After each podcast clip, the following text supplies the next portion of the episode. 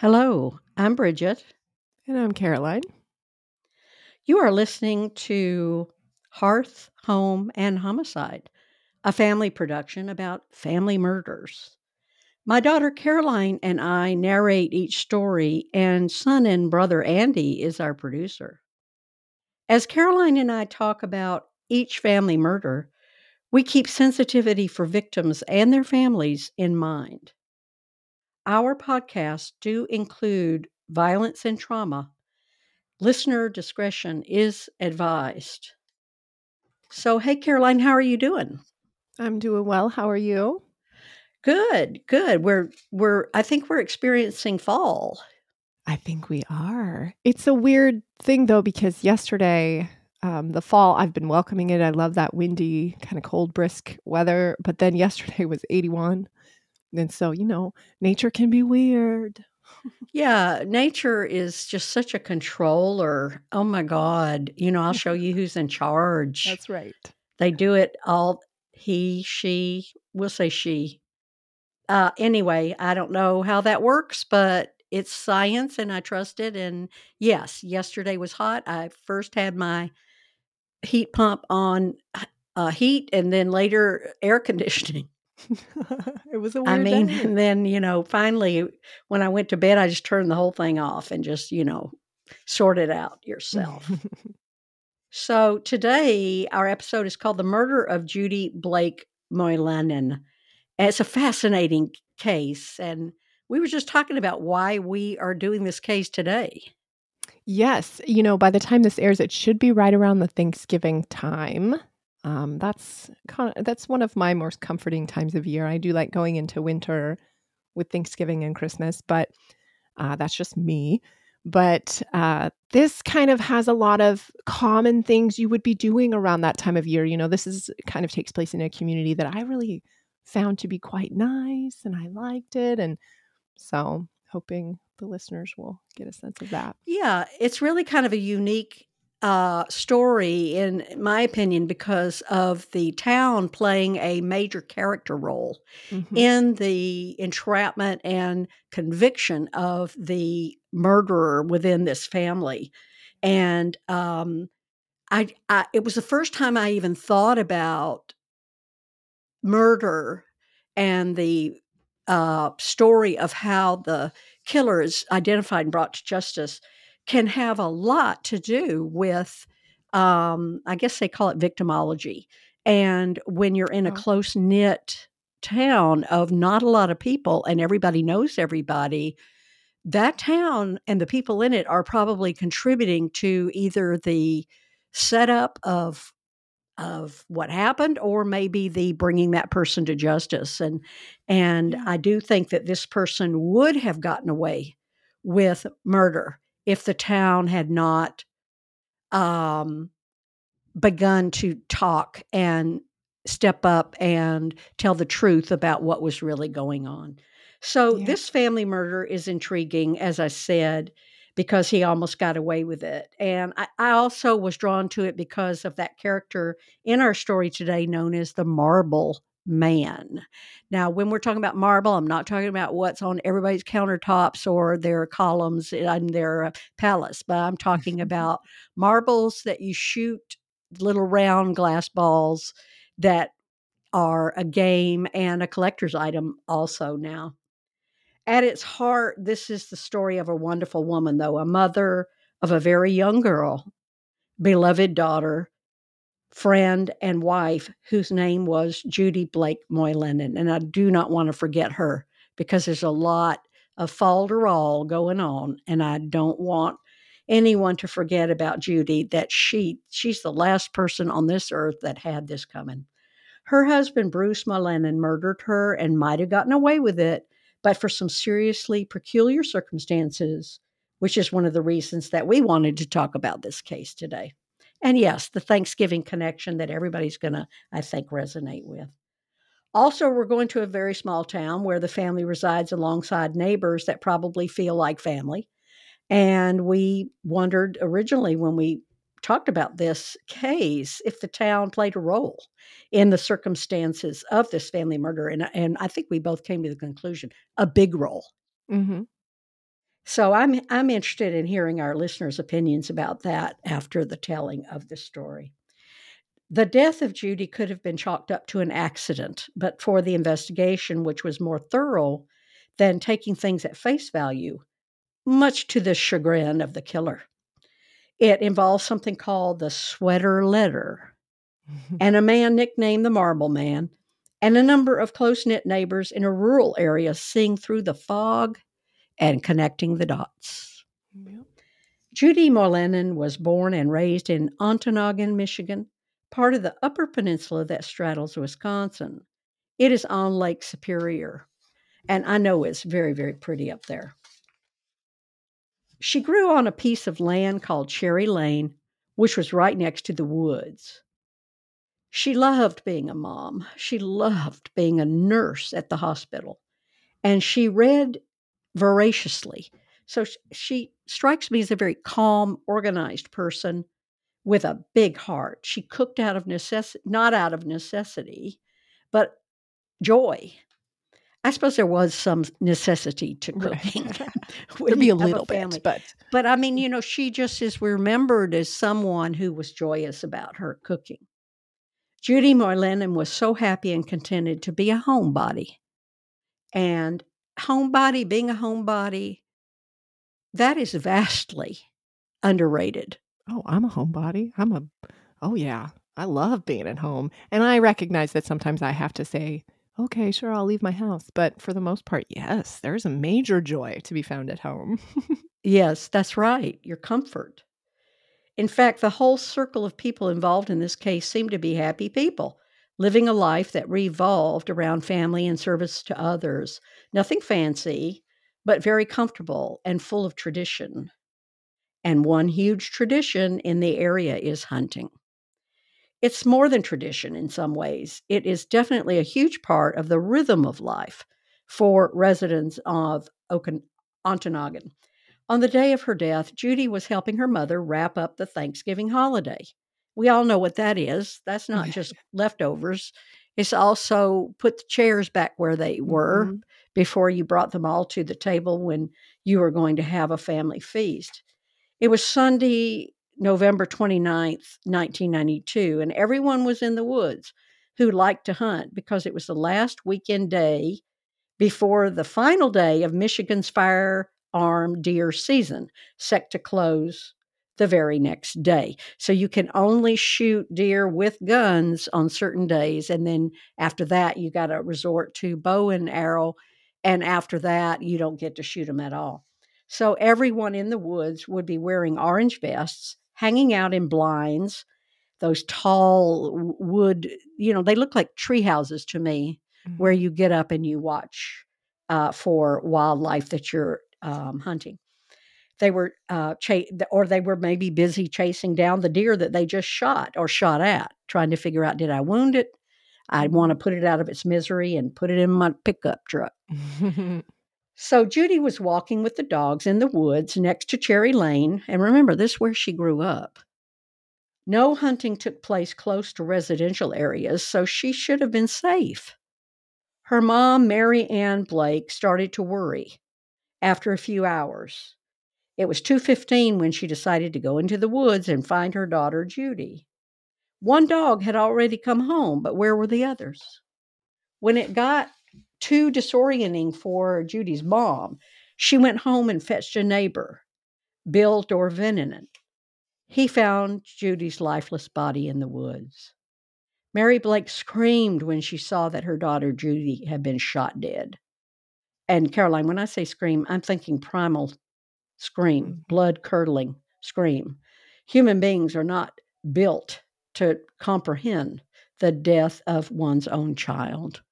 Yeah, we've heard that time and time again, that there's usually a sound not typically uttered that comes out of a mother's mouth when she finds out her child has been murdered or hurt or, you know, isn't alive anymore. And the other thing I will say is I'm going to travel with dogs more, because the dogs tend to be the indicators in these cases where people go for walks and then they're just not, they don't come back home. You know, one of the first indicators is one of your dogs comes home. So, you know, that was a good lucky break because I agree. How long would you have been out there, you know? I agree. And, you know, one of the beauties of living in a small town with woods and lakes and all that sort of thing. And I grew up this way where I didn't ever put a dog on a leash my whole growing up time. That what is going on a walk that means you got to go put a saddle on your dog and confine it to like 4 or 5 feet of line. Your I mean, pace, what the hell is that? Unless you're trying to teach your puppy, you know, to come to you, then you get a long line and you put it on a saddle and you drag it back to where you are. Anyway, local law enforcement were on the case, and they also contacted Bob Ball, who was with state law enforcement.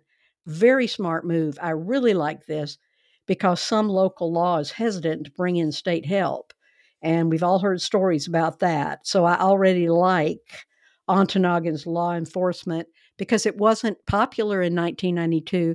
Law enforcement was still very siloed off. Yes. Jurisdiction was all and everything, and they called in Bob Ball. Investigators interviewed everyone in the area the day of Judy's death, and they pinpointed everyone's location and who they were with. So I'm thinking about, you know, those colored pins that you can put in a map and kind of trace it. You know, I don't think they went to their computers and went to their databases. I think they had a map. In 92, for sure. All still paper. They paid particular attention to Judy's husband, Bruce Moilanen, who worked at the same hospital as his wife.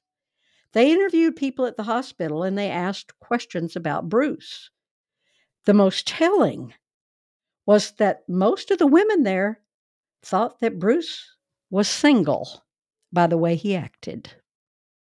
What the hell? That is a very telling piece of information. I would also have to unpack there.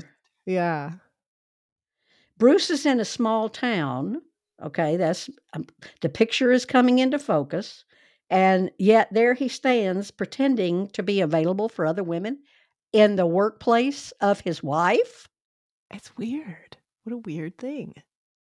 Well, it's a form of arrogance, I think, maybe a sign that he's an arrogant. I could use a lot of bad words right now. He's got a young daughter. I mean, you would think that the honor of his family might mean something, but no, he's doing what he's doing. When investigators interviewed Bruce, they asked him the usual questions about their marriage. Oh, it's great. And about life insurance. Oh, we only have about 40,000 or so. And they asked him where he was on the day of his wife's death. Caroline, he listed so many places and names of people who could put him here or there, that the detectives instantly grew suspicious. When something sudden happens, all you killers out there, it is really stupid to have a long list of where you were exactly, and oh, by the way, would you like my receipts? Right. And I took a picture of myself with today's newspaper. Would you like to see it? Right. Well, yeah, I mean, a little too much evidence of your innocence. Absolutely. Yeah. You know, where are you going to find access to your brain when your wife has been killed? Right. Right. I don't get that either. Yeah. But it was just a reaction to Bruce. He seemed to have an awfully detailed account of where he was, who he was with, and the exact times that it just didn't match with the normal day hunting when you don't know in advance that your wife will be shot. Right. And I really think that when you're hunting, you don't even know where you're going to be going. I don't even think you bring a watch, and I know you don't know what time it is. I think you're looking at things like shadows and stuff. You get like real into nature. That's my assumption. I've never hunted. I've fished, but I like hunters as people. I've eaten their deer meat, super good, yum.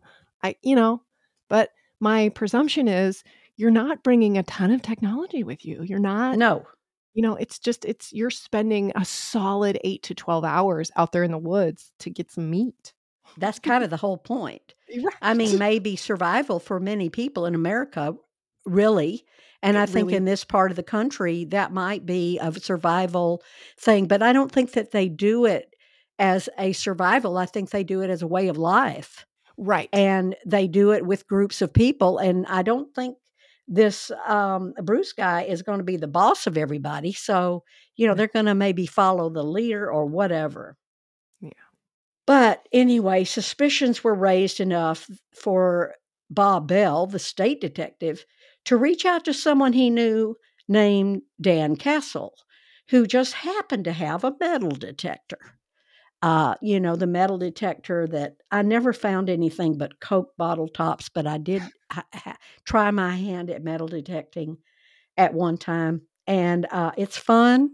You just think that you're turning over a great big fat ruby ring. And it turns out, you know, it's Coca-Cola or Pepsi. That was pretty much it. Oh, man. So anyway, a woman has been shot dead. But Bell had no gun and no bullets from the murder scene. He knew that if he could just find the bullet that had hit Judy, he would be able to figure out the type of weapon used, and he'd probably also figure out where the killer was standing when the killer took aim. I want to take this moment to just really highlight, this is where investigators really separate themselves. I mean, this is a mind built for this job. I just thank you, Detective Bell, because you're in the right place at the right time. That's right. And Bob Bell, state detective, had learned from the medical examiner that the bullet that killed Judy shot right through her body. So it had to be under leaves and light snow near where she had, her body had fell dead. Bob Bell and Dan Castle. Now, Dan Castle's just a guy. He's not a detective with anybody. But Bob Bell thought, oh, Dan has a metal detector. Yeah. So they went to the scene and they searched, but they turned up nothing except for a fresh notch on a nearby tree. So you're looking around and you see, this gash, this notch in the tree where she was killed, it looks like maybe not the right height for maybe, what else could make a notch in a tree? Maybe a black bear or an elk or something like that, but it was higher than that. Okay. There were many unsuccessful tries to find the bullet, or at least a casing, and Dan Castle asked if he could try one more time before giving up until spring. And this was the next day. They didn't find anything the first day, so he wanted to go out again. Okay, Bell said, but he didn't have much enthusiasm because he felt like they would have found it the first time. Oh, okay. So out goes Dan Castle. He took a slingshot and some marbles with him. Now, this is going to give away who is the marble man. Well, it's Dan Castle. For good reason, though. I mean, this is a great piece of this story. I know. I love it. He made an assumption that the notch on the nearby tree was a wound from the bullet that went through Judy's body. He determined the angle as best he could, and he stood in a spot that would easily be used as cover for the shooter. He shot several marbles at the notch in the tree, and all the marbles landed in a certain spot. He looked under the leaves where the marbles were congregated, and he found a newly shot bullet. He knew he had hit pay dirt. So, go Dan. God, that Dan was the man. First. He's the man. He is the man. That was the first big break. Not just in this case, but it was also the dawning of Dan Castle's new nickname in town, the Marble Man. And I do love Dan Castle. I love the idea of that there are Dan Castles in this world. Yes. And that good old-fashioned American know-how. Yes. These are like the basic tools of survival we're talking about is figure it out through geometry, through logic. Yes, I love it. It's so simple. And never giving up. Yes. So the next several breaks came from Bruce Moilanen himself. Judy's husband, Bruce Moilanen, was a dreamer, good with schemes to make money and terrible with holding on to the money he actually had. He kenneled dogs to make money, worked at the hospital operating a particular scanning machine, but he was always borrowing money and he was never good at paying it back. He borrowed from banks, borrowed from family and friends, and borrowed from blood kin. And he was a bit peculiar socially. He latched on to people and considered himself a close personal friend, never realizing that those people loved Judy and they loved her little toddler daughter, Elsa, but they only just tolerated him because of their love for Judy and Elsa. So here we see the town coming together in a picture in my mind of how you get along with someone you love and their daughter, and you support them, and you never say a bad word about this blankety blank that she has married. I'm going to just call him a deadbeat. Yeah. And that's a compliment. As we go through the story, I'll change that to killer, of course, and stupid idiot and some other things. But anyway, the next several breaks came from Bruce Moilanen himself. Sorry. I've already covered that part. The best and most relevant example of Bruce Moilanen's miscues social style would provide a huge clue in this case. Bruce described his very best friends to be Gail and Paul Lampinen. When police interviewed them, they described Bruce as someone they barely knew who acted as if they were family. So I barely know you, and you think that you're related to me or that we're family. Horning in on their time together, acting silly and flirtatious. He's a nuisance. We wish would just go away, they both said. Oh, my goodness. And by both said, I mean they're telling detectives this. Yeah. I just have to stop and talk about, Caroline, overly familiar people who love to love bomb so that they can take. Well, and maybe that's it. Because for me, I'm like, I have my own neuroses. I get it. I'm on the other end of the spectrum where I make the presumption that people are just being cordial and nice. And so I'll flee right away. So you don't have to, have the burden of my company if you don't really want it. Right. Yeah. But this is the opposite of that. This man thinks everyone loves him and adores him, and everything he does is magical and wonderful.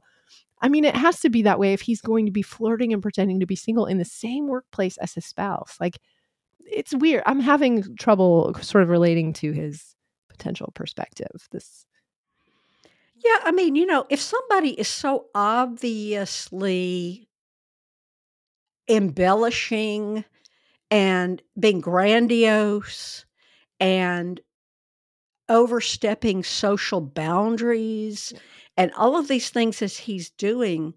Now, those are the things that he's doing in the light of day. Right. When everybody can see it. Yeah. They can see right through to his collarbone when they look at him, but they don't say anything because they love Judy and Elsa and also her parents. And, to me, it just reeks of insincerity, and this was very important for the officers to know. Anyway, we've already sort of talked about overly familiar people who love bomb and take, and that's one of my least favorite and your favorite type of people.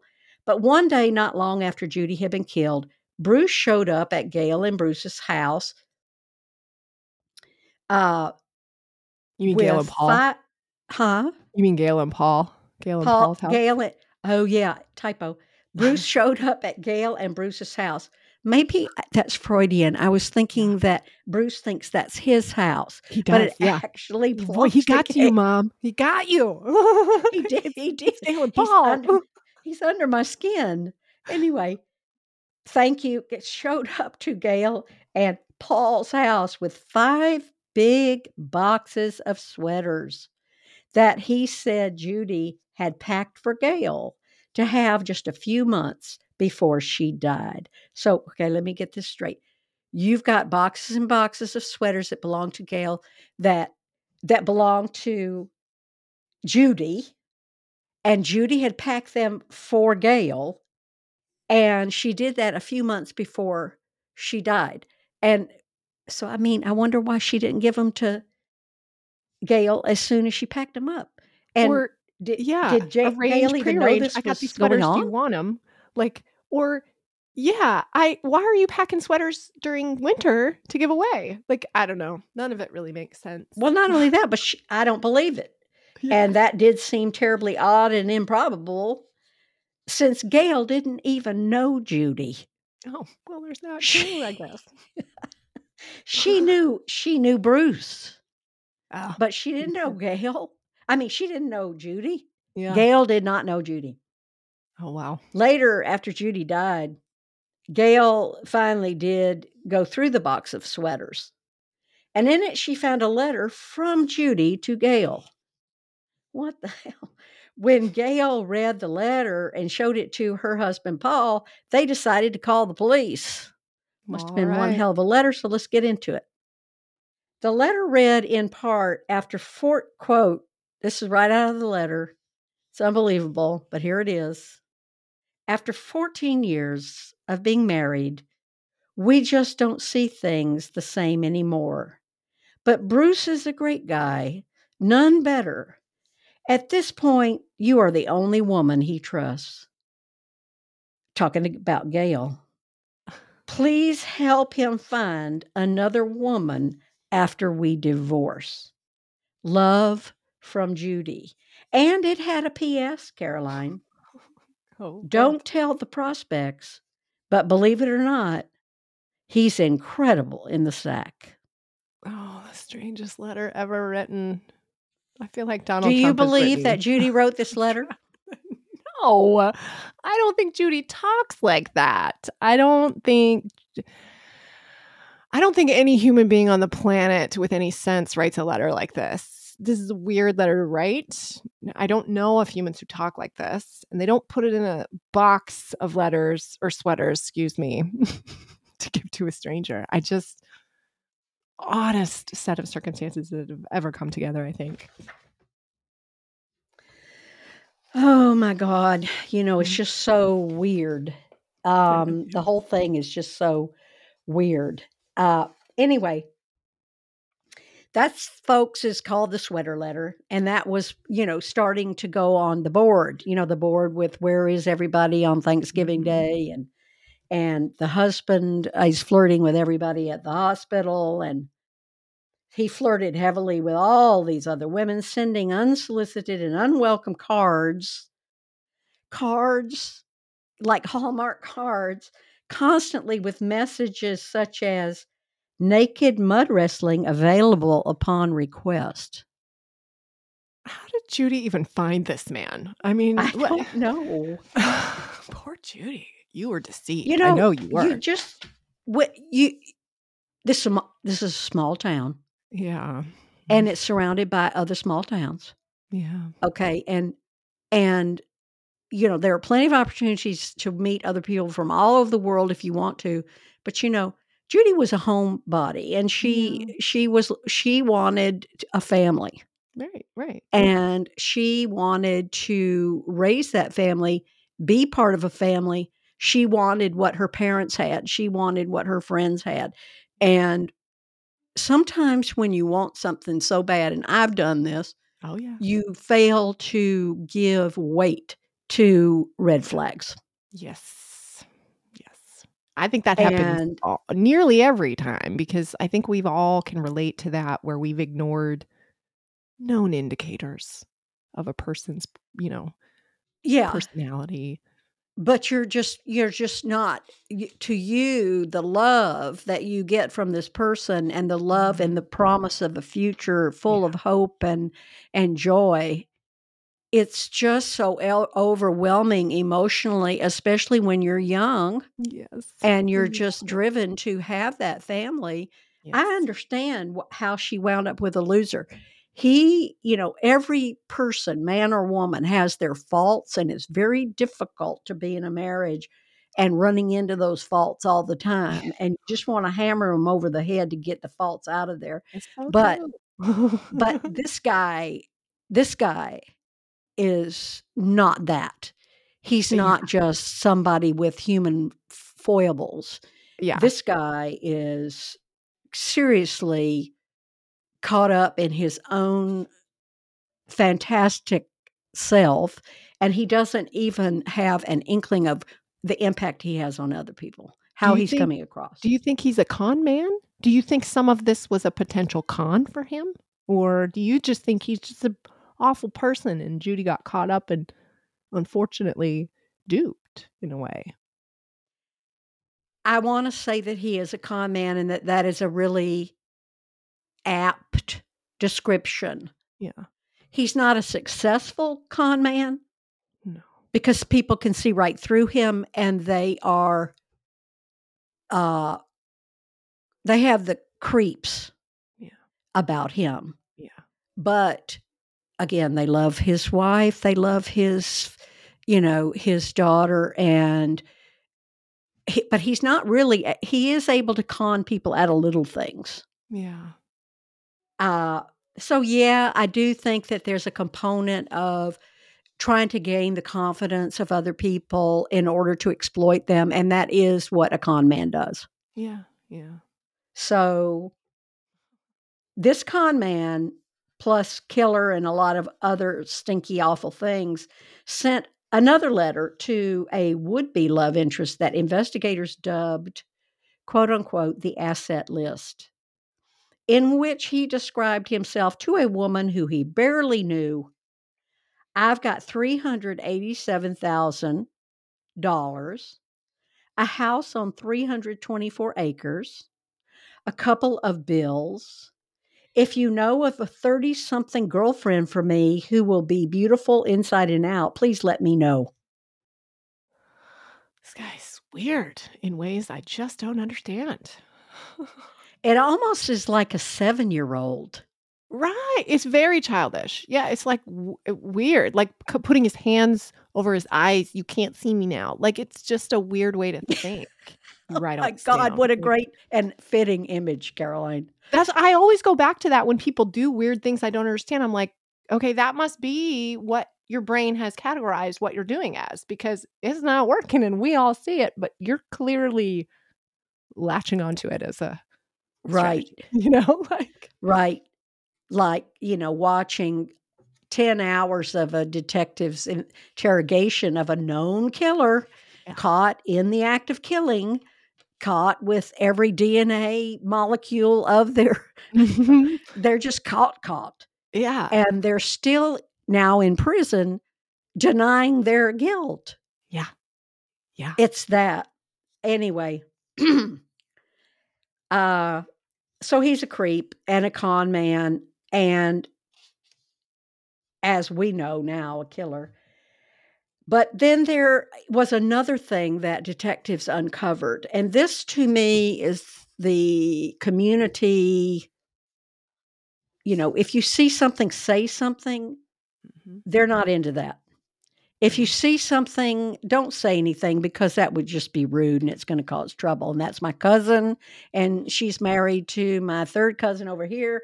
And so, and he's the pastor of my church. Please don't say anything. Right. So this bothers me that the community did not go, it just bothers me. Yeah. And it's called the Chimney Block Incident. And, again, up on the board in the police headquarters, Chimney Block Incident. In 1991, this is a year before she's murdered. In 1991, Judy was in the yard and Bruce was up on the roof working on the chimney when a rogue cement block fell on Judy's head just at the moment that she was bent over. And had she been upright, it would have undoubtedly crushed her skull. She was hospitalized, Caroline, and she slowly recovered. So a year later, when Judy was found shot dead in the woods near her childhood home, friends and neighbors remembered varying stories coming from Bruce. First story, that block slipped off the roof edge. Second story, scaffolding collapsed and a block slid off and onto Judy. Third story, Judy fell off the roof and struck her head on the patio below. So he's got her on the roof, off the roof. What the hell? And this is just probably the tip of the iceberg of the things that he told other people. Well, and you can't tell me they weren't gossiping with each other. I'm sure they were. Boom, right there in a town like this. And Judy, I feel for her because I know she's not dumb. You know what I mean? Like, I know that Judy had to have been having feelings of her own about what's going on in my world, you know? What's going on in my relationship? What's going on in my family? Like, I'm starting to feel real bad. I feel real bad for her. I think that there are people in this world that are shot through with good. Yes. They're just shot through with it. Yes. They just are good. They're so good. Yes. Really, I guess what we call a pure-hearted person. And I believe that Judy is one of those people. Yeah. And I wonder if it is just inconceivable to her. Her brain cannot go there because she has no frame of reference. It would be just as logical in her mind, perhaps. I'm just speculating. It'd be just as logical for her to say, you know, I wonder if it was aliens that came down and knocked that block off the roof. Yeah. You know, in other words, it's so outrageous and beyond the pale to say that her husband would kill her. Yeah, no, that's a good way to frame it. The aliens bit, that does kind of hammer it home where it's like, that would be how foreign it is for her to think of it like that. Right. I think you're right. Yeah. Well, I mean, you know, I just see her as saturated in good thoughts. Yeah. Yeah. And yet the fact that this letter, the sweater letter, came up, and she in it, Bruce pretended like she was going to divorce him, and then here she's looking for a good mate for him, right? Because they just don't click or whatever. Was that in his mind, or had she finally said, "I've had enough of you. I'm leaving you"? Right, yeah. No, that could be what happened. Or she might have said it before the brick fell on her.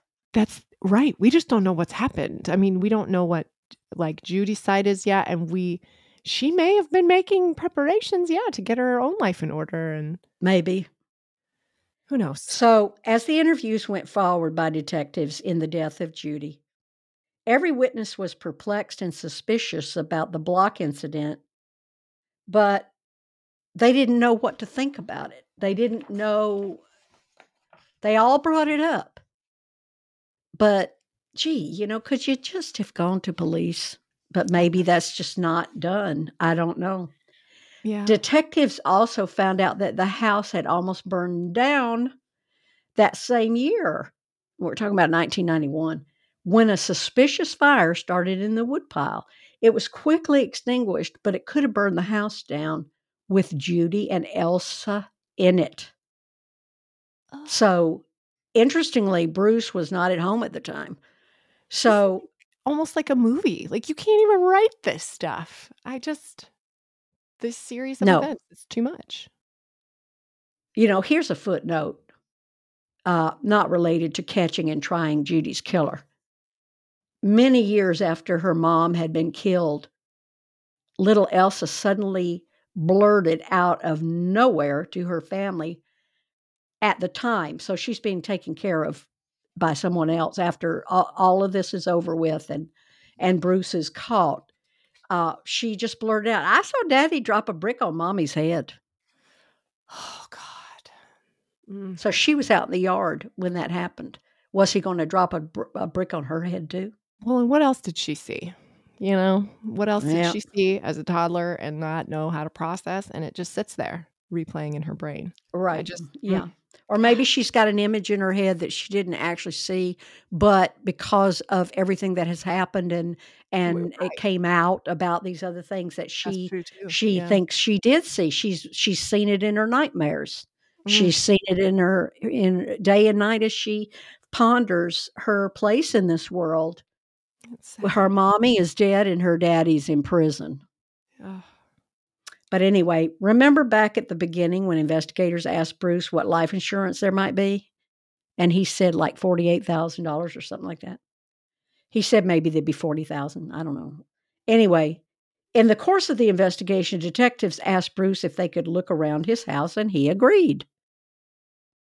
You know, he's thinking to himself, I didn't kill her in the house, so, you know, what can you possibly find? Right. You moron. Anyway, they ventured into the basement with Bruce, who said he didn't mind them taking whatever they wanted. Just take whatever you want. When they found a stash of papers tucked between studs in the wall, they took those. Oh. Very smart. These papers were life insurance policies on Judy's life, totaling $250,000. Oh, my gosh. Yeah, well, I'm sure, you know, Bruce, if you just fold all those papers up and put them between the studs, and the wall. Like, they're never going to see those because you put them there. You put them there, which is a brilliant thought. And so, therefore, it's perfect. And therefore, there's no way they can see them. Right? That's you can't see me. Yeah. When you talk about that and your fingers are in front of your eyes, it is so funny. In my image, I'm watching the little mice run around that treadmill in his head. And the treadmill is, I am glorious, I am perfect, I am wonderful, and I am so smart compared to everybody else in the world. That's his little hamster trail, you know, that he's on. In his head. I am so great. Oh, I am so great. I am great. Yeah, little Simpson boy. What is his name? Not Homer. What's the kid's name? But we said it as a family for so long after that. Oh, yeah. Anytime someone is acting marginally narcissistic, really, go get a pot and a pan and start beating on it with a wooden spoon and say, I am so great. I am so great. And have a little parade. Yeah. So anyway, God. So they now know that he had $250,000 in life insurance, not 40. They know Bruce knows about them because he, of course, is the one who has already tried to cash them out. Oh, my gosh. He got money from some of them, but many of them were waiting for the death investigation to conclude. Yeah, they all should have been waiting, just for those that did. They all should have been waiting, that's right. All during the time between Thanksgiving, Sunday, 1992, and a trial for Judy's killer, Bruce just kept being strange. I mean, you'd think he would go to some kind of charm school where he would learn how to socialize with people and not give up evidence. Yeah, but he's just an evidence machine. Anyway, he's acting strange, I guess you could say, as usual. He was a pest and a nuisance to Gail, the sweater letter recipient, and her husband, Paul. The police asked them to please appear welcoming so that perhaps Bruce would confess or something like that. I think that's good. Poor people. But yeah, same with Judy's brother and her parents and his parents too. All of these people suspected Bruce, even his parents. Oh my gosh. But detectives asked them to please play it cool and help the investigation. Neither Judy's parents nor Bruce's had any problem with that because it was their only hope of staying close to their beloved granddaughter, Elsa. Yeah. So, you know, they were going to have to be sweet to him anyway. So is it Elise or Elsa? I call it Elsa, but it is spelled Elise. And so maybe it is Elise. At least. So I've been calling her Elsa for like 2 years since I read about this case. So I'm going to call her Elise. Thank you, Caroline. I'm so sorry. Yes. You know, it's Bruce that has got me all effed up in the head. He really has gotten to you. I can tell in the story. He's getting to me again. Now, remember, Elise is just a toddler. Poor Elsa. I had her over in, Germany with little lederhosen on there for a minute. Elise. But Elise, still, that's very, Nordic, maybe. Anyway, police really wanted to find the gun that was used to kill Judy. They had it narrowed down to a type of gun that Bruce said he did not own. However, they did find an insurance claim. I can hardly say this with a straight face, so I got to take a breath. Okay, he said he did not own a gun like that. However, they did find an insurance claim he completed for the type of gun in which he claimed the gun had been stolen. Oh, I am so great. Oh, I am so great. I am so great. Duh. Firing on all cylinders, this one. He's getting to you too, Caroline. Anyway, I know. They arrested Bruce Moilanen for the murder of his wife, Judy, when they felt that they had all the evidence they would ever get.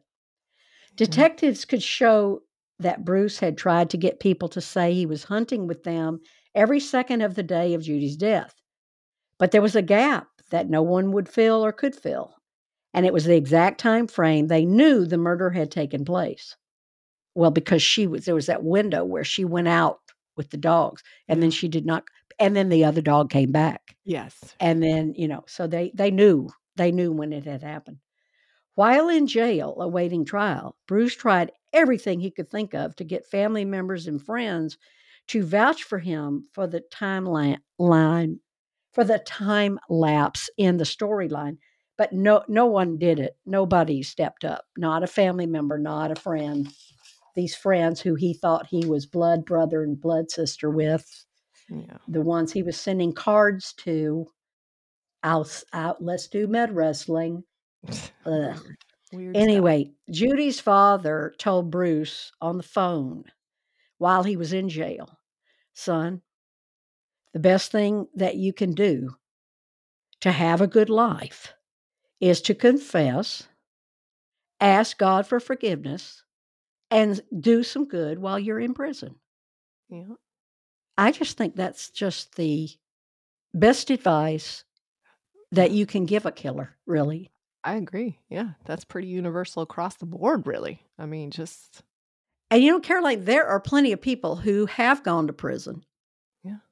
And they have been an exemplar of not just a compliant prisoner, not getting into trouble, not causing any trouble, but also doing things like setting up a clinic for this or that, teaching people how to read. Yes. There are a lot of good programs for rehabilitation. And I know a lot of prisoners have found career paths that really drive them, and they've found passions for things. And even if they'll never get out, like you said, they create that in the space that they're in.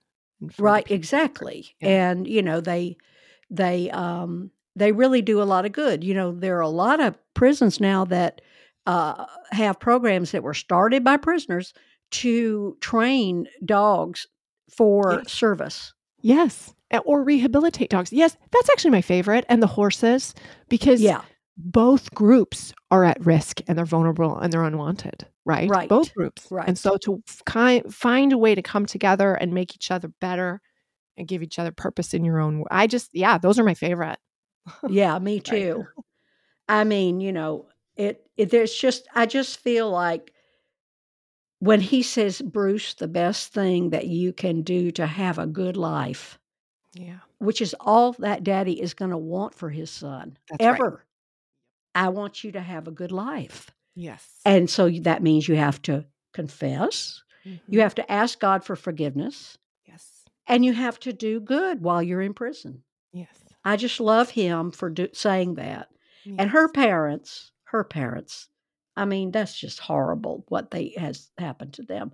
I just can't imagine what they went through, knowing in their heart that Bruce had murdered their daughter, and to want good for him or to pretend that they still loved him. And I think I read that even they were later, once he was convicted, letting him know that they wished that he would seek forgiveness from God. And I wonder if that was maybe just playing it cool, or if he was truly in that place. And here I'm talking about the father again, so I'm kind of being circular in my explanation, but I'm just marveling at these close parents of the victim and the murderer and how they just want this man to confess. They just want to be with their granddaughter, Elise. And I'm wondering if they just want Bruce to be forgiven because, you know, that's Elise's daddy. Right. Well, this enters a lot of existential human elements that I think everyone can relate to, but everyone will likely fall somewhere different because it's so complex and different, and it's really personal, right? The relationship with your religion is very personal, even if you don't have religion. It's still a personal relationship you are having with your existence, right? So you kind of create your boundaries, you create your rights and wrongs, your values. You know, like for Bruce, he didn't do any of the creation. So that's how he was, you know, no value system, no nothing. But Judy was the opposite. So for these people, I think there's a power here when people are this way. And I do believe that both sets of parents are this way, just from the things that I've seen and read. But because to do this in the face of everything that's happening, you have to cling to a pure type of love and a pure type of, you know, love for yourself, for your children, for your maker, for your world, for love to be the winner every time in the face of pure disaster, pure evil, pure awful. So, you know, I can't quite articulate it better than that, but it comes from the source of pure love. That's well said. It's well said that everyone wants love. Everyone wants a family. They want closeness that is real. And they want to believe in the power of good, God, Yahweh, the universe. But everyone is seeking that meaning and that connection to something bigger than just life on this planet. Mm-hmm. And I think that's a universal thing. And I hope I'm not going to shock you when I tell you that Bruce did not confess, nor did he seek the forgiveness of God. I'm not shocked, but, you know, sad. But he was surrounded by people who were trying to make that happen. At his trial, the prosecution was able to bring forth witness after witness after witness to attest to Bruce's love of scheming, getting to your point about maybe he's just a con man. Yeah, he's a con man.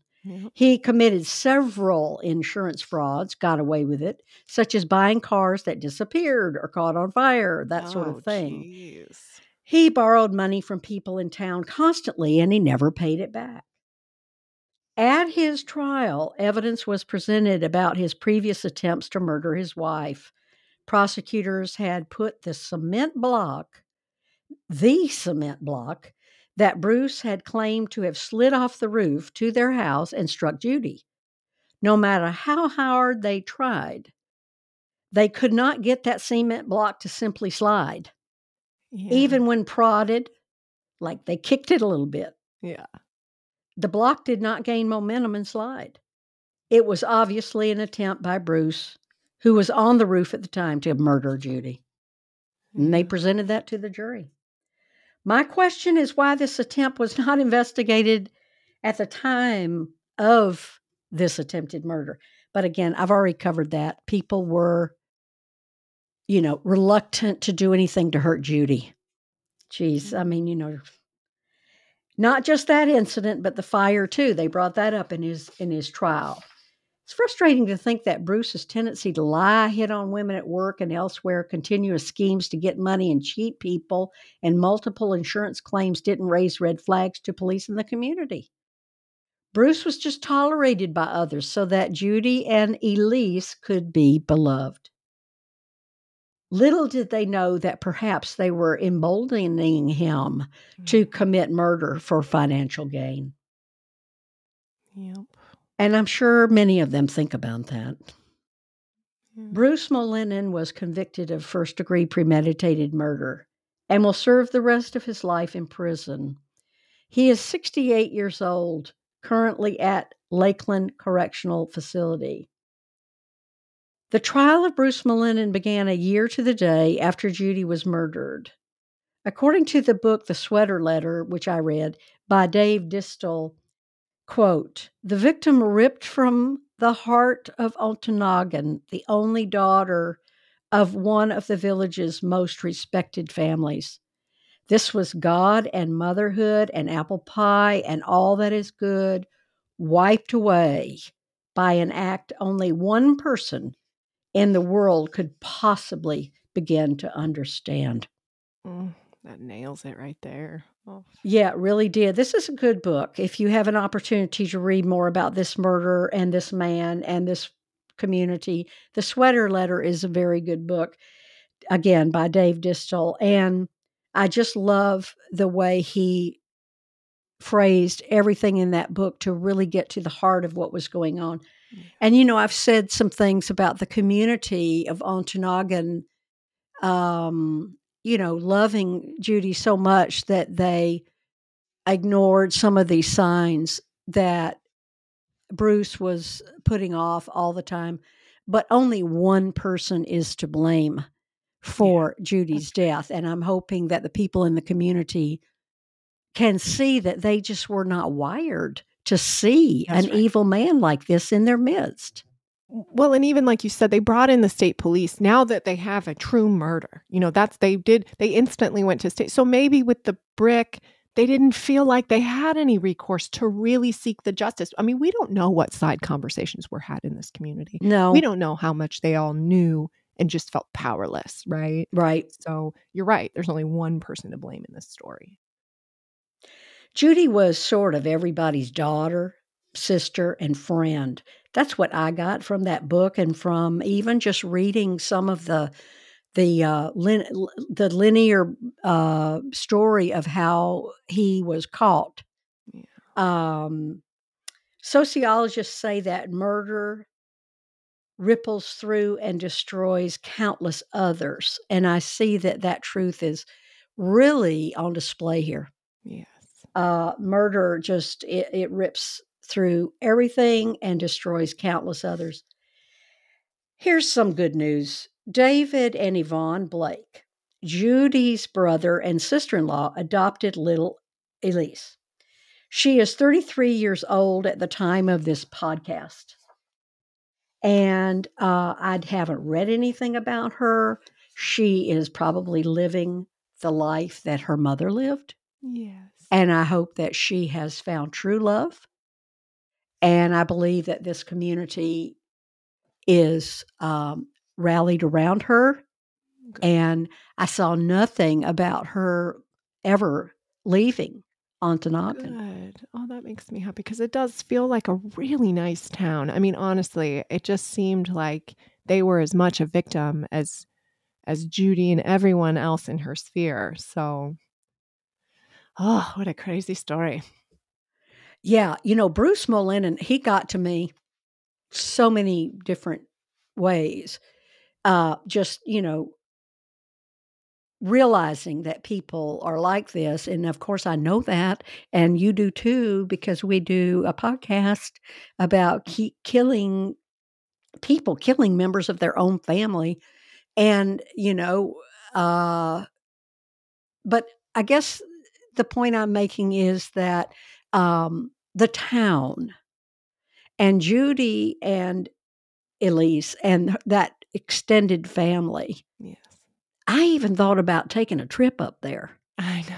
That's how under my skin this story got, because it's like, I want to just stand in the middle of that town and soak it all up. I know. These people, they seem to have the wit and wisdom to understand what life is all about. And they don't make any apologies about it. And they probably shake their head when people are killing each other over things like pronouns. Right. It's just for them, keep it simple, you know, keep it simple, keep it real. The joy is there. Home and family is everything. Yeah. And neighbors, God. Yeah. Just that kind of town. And I might still go up there. I don't know. I haven't made my mind up. Yeah. But it is sometimes nice to think about all the good that is happening around our stories, because we don't pick just any old family murder. We're looking for a tight-knit, loving family. Right. That is not quite so tight-knit, and then something happens, or maybe a profession where people are not ratting each other out and somebody's able to do the worst thing imaginable. Right. Those are the kinds of stories, and this story just hit me, you know, right between the eyes. Yeah. These people have it figured out, and there was a predator, a con man, yeah, a liar and cheat, a fraud, who was married to everybody's sister and everybody's daughter, and that's what it was all about. So I'm going to end it there, Caroline. Today's episode was researched, written, and narrated by Bridget and Caroline, produced by Andy. Our research is solely based on public domain documents, including legal documents, articles, and books about our subject. Episodes are aired every other week. If you like us, please subscribe and give us a 5-star review. Tell your friends about us in person and by social media. We're on Spotify and Apple. All of these actions help new listeners find us, and we really appreciate our listeners because that's what keeps us going. And we really thank you. We appreciate you, listeners. And one other thing, please don't forget to live and let live. All right. Bye-bye, Caroline. Bye-bye.